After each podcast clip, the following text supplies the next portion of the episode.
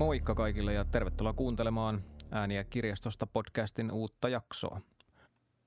Tällä kertaa vuorossa on poikkeuksellisesti monologi ja aiheena mulla on tässä oppaita musan tekemiseen vähän eri näkökulmista katsottuna. Mun nimi on Janne ja toivottavasti viihdytte tämän podcastin parissa. Jos musan tekemistä lähdetään niin kuin yleisesti ottaen miettimään, niin aika usein ihmisille tulee ensimmäisenä mieleen jokin soitin, jotain soitinta soitetaan ja syntyi musiikkia. Ja siitä näkökulmasta ajattelen, olisi ollut todella loogista ottaa tähän heti kärkeen soiton oppaat ja esitellä vähän minkälaisia soittimia on olemassa, minkälaisia soiton oppaita, millä voi musiikkia tehdä, mutta mä ajattelin skipata ne kaikki. Syynä mulla on siihen oikeastaan se, että jos soitonoppaista oltaisiin lähdetty puhumaan, niin niistä oltaisiin saatu kokonainen podcast-jakso pelkästään jo tehtyä. Ja oli asiasta sitten mitä mieltä tahansa, niin kyllähän musiikkia pystyy tekemään soittamatta mitään soitinta. Pelkästään tietokoneella. Tai jos mietitään vaikka klassisen musiikin säveltäjiä. He säveltää käytännössä kynällä ja paperilla. Miten se eroaa tietokoneella säveltämisestä? Niin mä ajattelin jättää sen näkökulman kokonaan pois tästä. Lähdetään sen sijaan katsomaan, minkälaisia oppaita löytyy esimerkiksi erinäköisten tietokoneohjelmistojen käyttämiseen tai miksaamiseen tai äänittämiseen. Ainahan voi argumentoida, että ei musiikin tekemisen välttämättä tarvitse tietokonetta ollenkaan, eihän sitä välttämättä tarvitse tallentaa mihinkään. On esitettyä musiikkia, mitä mikä ei välttämättä ole tallennettuna yhtään mihinkään. Ja se on yksi musiikin muoto, mutta tässä podcastissa oikeastaan keskitytään enemmän siihen tallennettuun musiikkiin nimenomaan.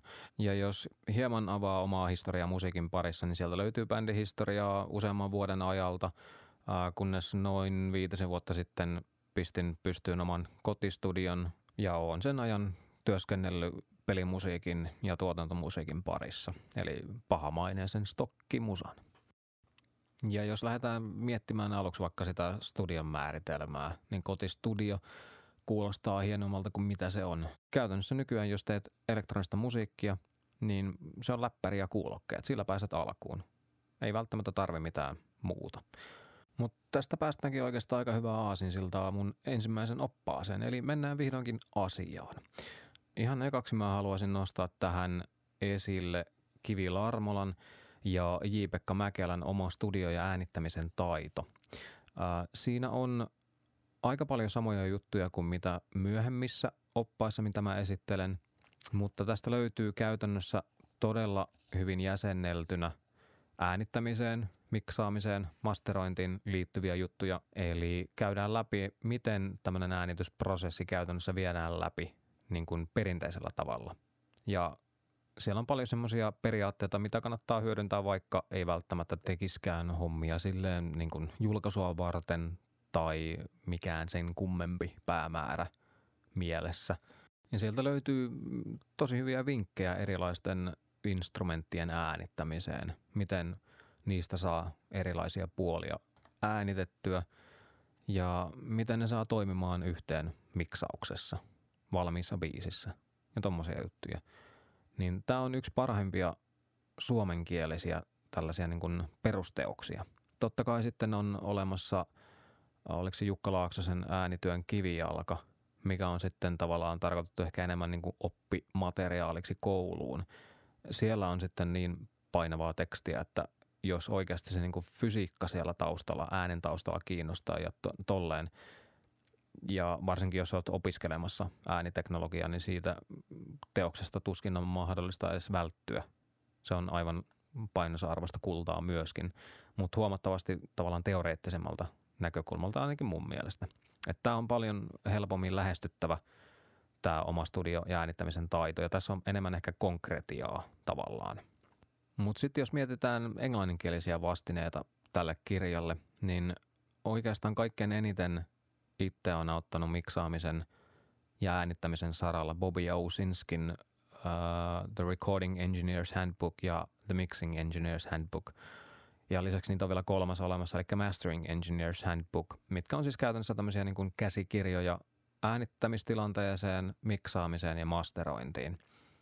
Ja ne on aivan loistavia mun mielestä siinä, siitä syystä, että niissä on tosiaankin tietylle instrumentille aina konkreettisia vinkkejä, miten niitä kannattaa lähestyä tai tavallaan ideoita, miten niitä voi lähestyä, koska kun äänitetään musiikkia, tehdään musiikkia, niin aika paljonhan siellä on semmoisia juttuja, mitkä on tavallaan suuntaviivoja. Ei sillä ole välttämättä semmoisia suoria sääntöjä kuin jonkun verran. Että joistakin on hyvä pitää kiinni, mutta muutenhan se menee tavallaan taiteen puolelle. Että siellä voi tehdä kokeiluja ja tolleen. Niin tuolla Owsinskin kirjoissa on todella hyviä semmoisia suuntaviivoja, mitä kannattaa kokeilla. Että jos tämä juttu ei toimi, niin kokeile tätä. Esimerkiksi akustisen kitaran äänittämiseen mä oon löytänyt sieltä todella paljon hyviä vinkkejä.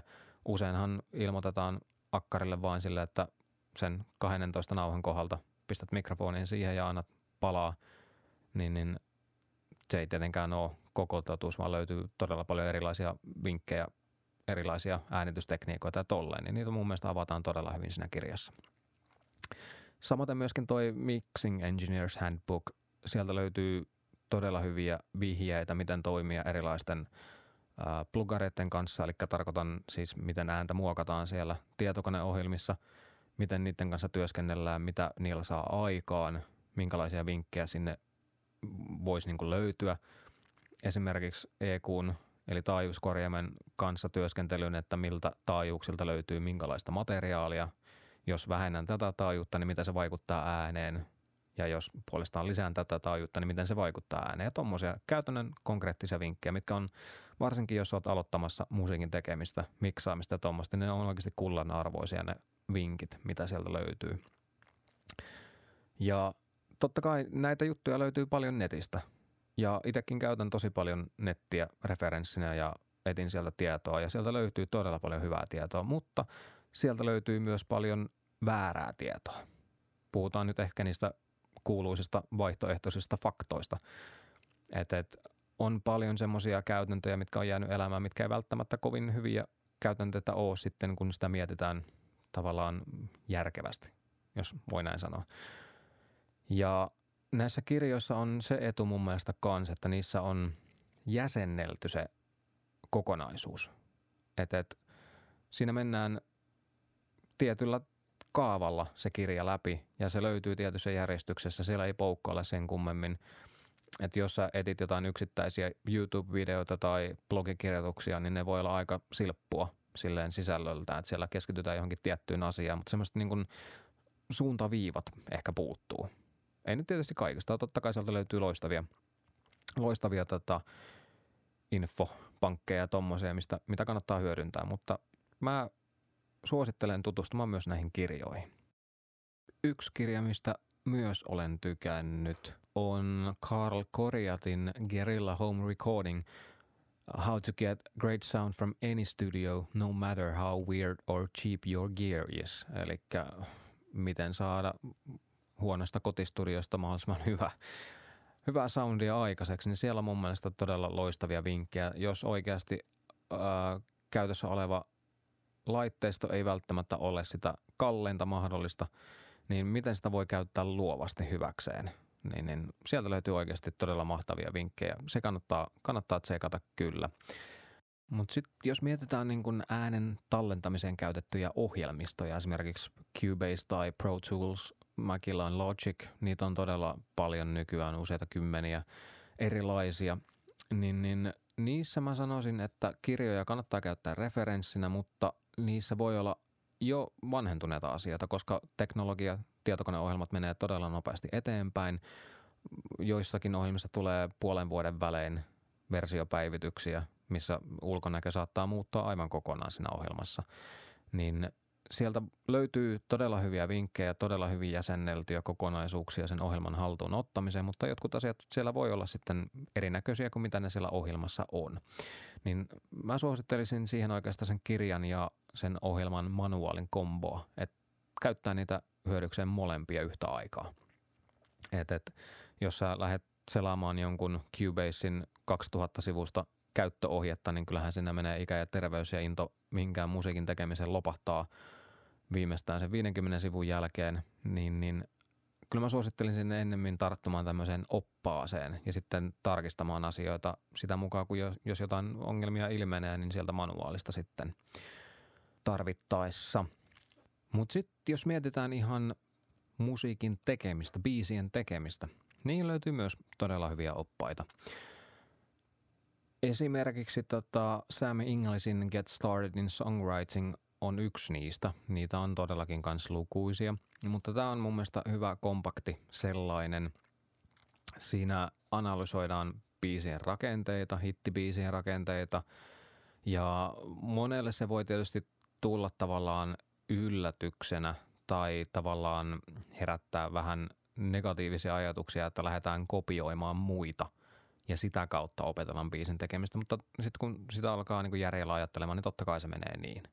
Kaikki asiathan opitaan imitoimalla muita ja se ei tarkoita sitä, että jos näiden pohjalta lähtee tekemään hommia, niin se ei tarkoita sitä, että kuulostaa vääjäämättä samalta kuin se imitoitava artisti tai bändi, vaan se käytännössä tarkoittaa sitä, että opiskellaan niitä biisejä, miten biisirakenteet menee niiden toisten esimerkkien avulla. Ja sitten kun ollaan saatu siihen se riittävä tuntuma, niin lähdetään soveltamaan sitä omaan tekemiseen, tavallaan tuodaan sitä omaa ääntä esille siellä paremmin. Niin, niin. Tämä kirja on todella hyvä mun mielestä siihen, että se on ensinnäkin se on aika pienikokoinen. Se ei ole mikään massiivinen opus, vaan se on helposti selattavissa ja, ja sieltä löytyy hyviä esimerkkejä.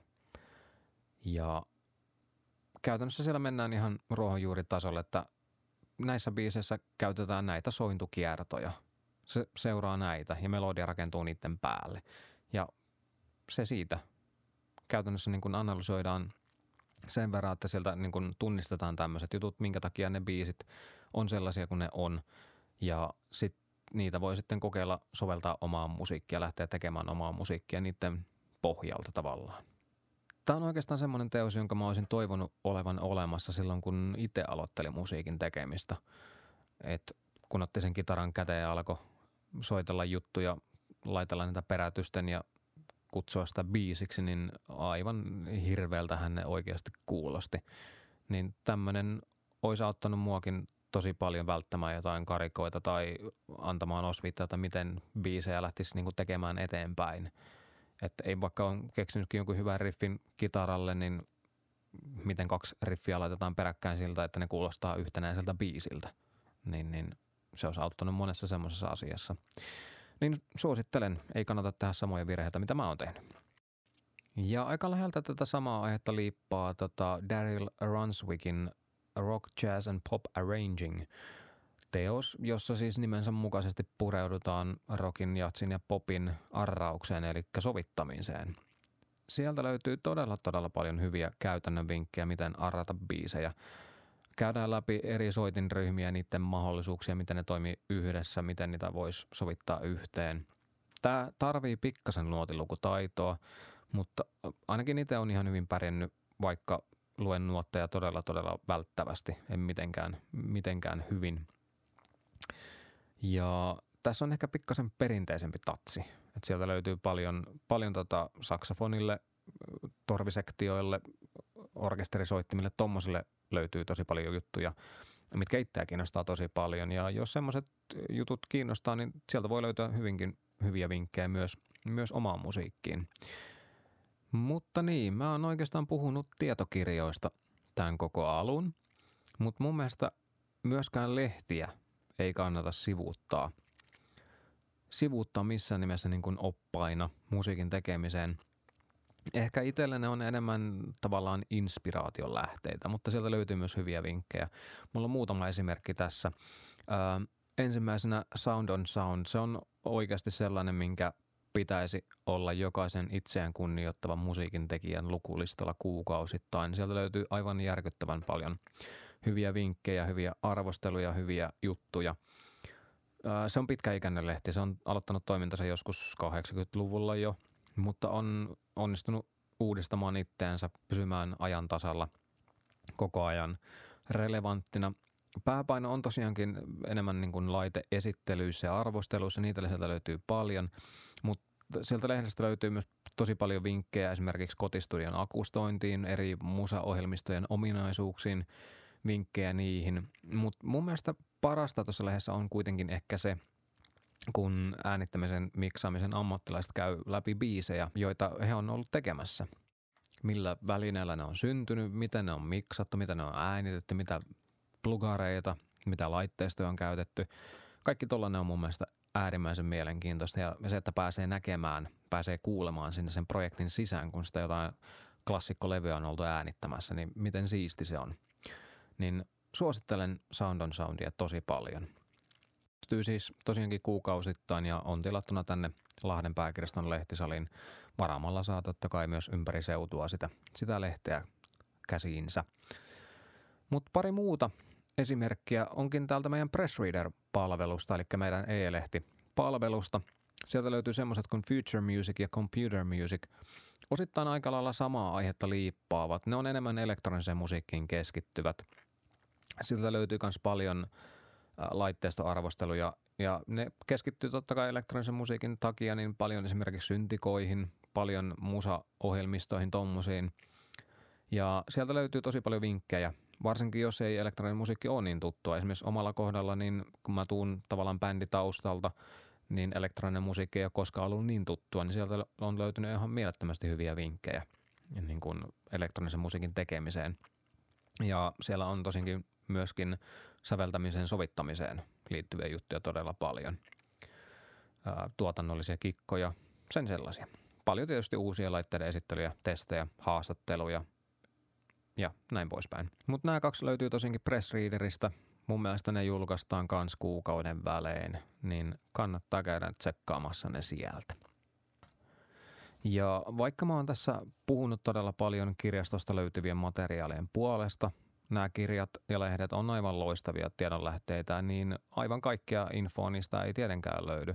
Ja totta kai netissä on ajantasaisempaa tietoa. Mä luen itse tosi paljon erilaisia foorumeita. Tässä voisi mainita esimerkkinä vaikkapa The Soundboardin tai V I-Controlin, jotka on softa-instrumentteihin keskittyneitä foorumeita pääasiassa. Tai sitten Gearslutsin, jossa sitten keskitytään enemmän siihen laitteistoon ja miksaamiseen ja tollaisiin juttuihin. Enemmän ehkä siihen niin kuin fyysiseen laitteistoon. Semmoinen kuva mulla ainakin on. Niin niitä kolmea mä itse seuraan todella paljon. Ja totta kai kun netti on kyseessä, niin lähdekritiikki pitää kuitenkin olla mukana siinä, kun sieltä lukee, kuuntelee juttuja. Siellä on aivan järkyttävästi maksettuja mainoksia seassa. Näitä foorumeiltakin löytyy todella paljon tyyppejä, jotka promontoi suoraan eri firmojen tuotteita. Ja jos netistä etit vaikka miksausvinkkejä, niin siellä voi olla, että nämä kannattaa hankkia. Nämä, näitä käyttämällä saat aikaan parhaan lopputuloksen, kun oikeasti käytännössä melkein mikä tahansa vastaava plugari ajas asian. Ja tähän oikeastaan pureutuu todella loistavasti sellainen YouTube-kanava kuin The Recording Revolution, Joka, jonka perustaja Graham Cochrane käyttää miksauksissaan pääasiallisesti ohjelmistoista löytyviä ilmaisplugareita ja saa niillä aikaan todella hyviä tuloksia, niin hän tavallaan todistaa niillä, että ei välttämättä tarvitse ostaa aina sitä kaikkein kalleinta tai kaikkein parasta softaa, että saa aikaan jotain juttuja, vaan että kannattaa hyödyntää niitä välineitä, mitä jo omistaa. Niin se on myös semmoinen YouTube tietopankki, mitä mä itse käytän tosi paljon. Mutta eiköhän tää alkaisi pikkuhiljaa riittämään yhden ihmisen yksin puheluksi tässä pikkuhiljaa. Ää, näistä oppaista on toivottavasti hyötyä muillekin. Mä oon itse ainakin löytänyt niistä tosi paljon hyviä juttuja, mitkä on auttanut itseä eteenpäin musiikin tekijänä, miksaajana, tuottajana. Ja mistä on löytynyt hyviä vinkkejä, jos on vaikka päätynyt umpikujaan jonkun miksauksen suhteen tai tälleen. Saa heittää kommenttia Facebookin, SoundCloudin, missä ikinä tätä kuunteleekaan. Ja jos olen unohtanut mainita jonkun mielestäsi todella tärkeän oppaan musiikin tekemiseen liittyen, niin saa heittää kommenttia. Saa vinkata muille. Ja sieltä sitten kaikki opitaan jotain lisää. Minä kiitän kuuntelijoita ja sitten taas pari viikon päästähän julkaistaan taas uutta podcastia tämän Ääniä kirjastosta podcastin tiimoilta. Ei muuta kuin morjens.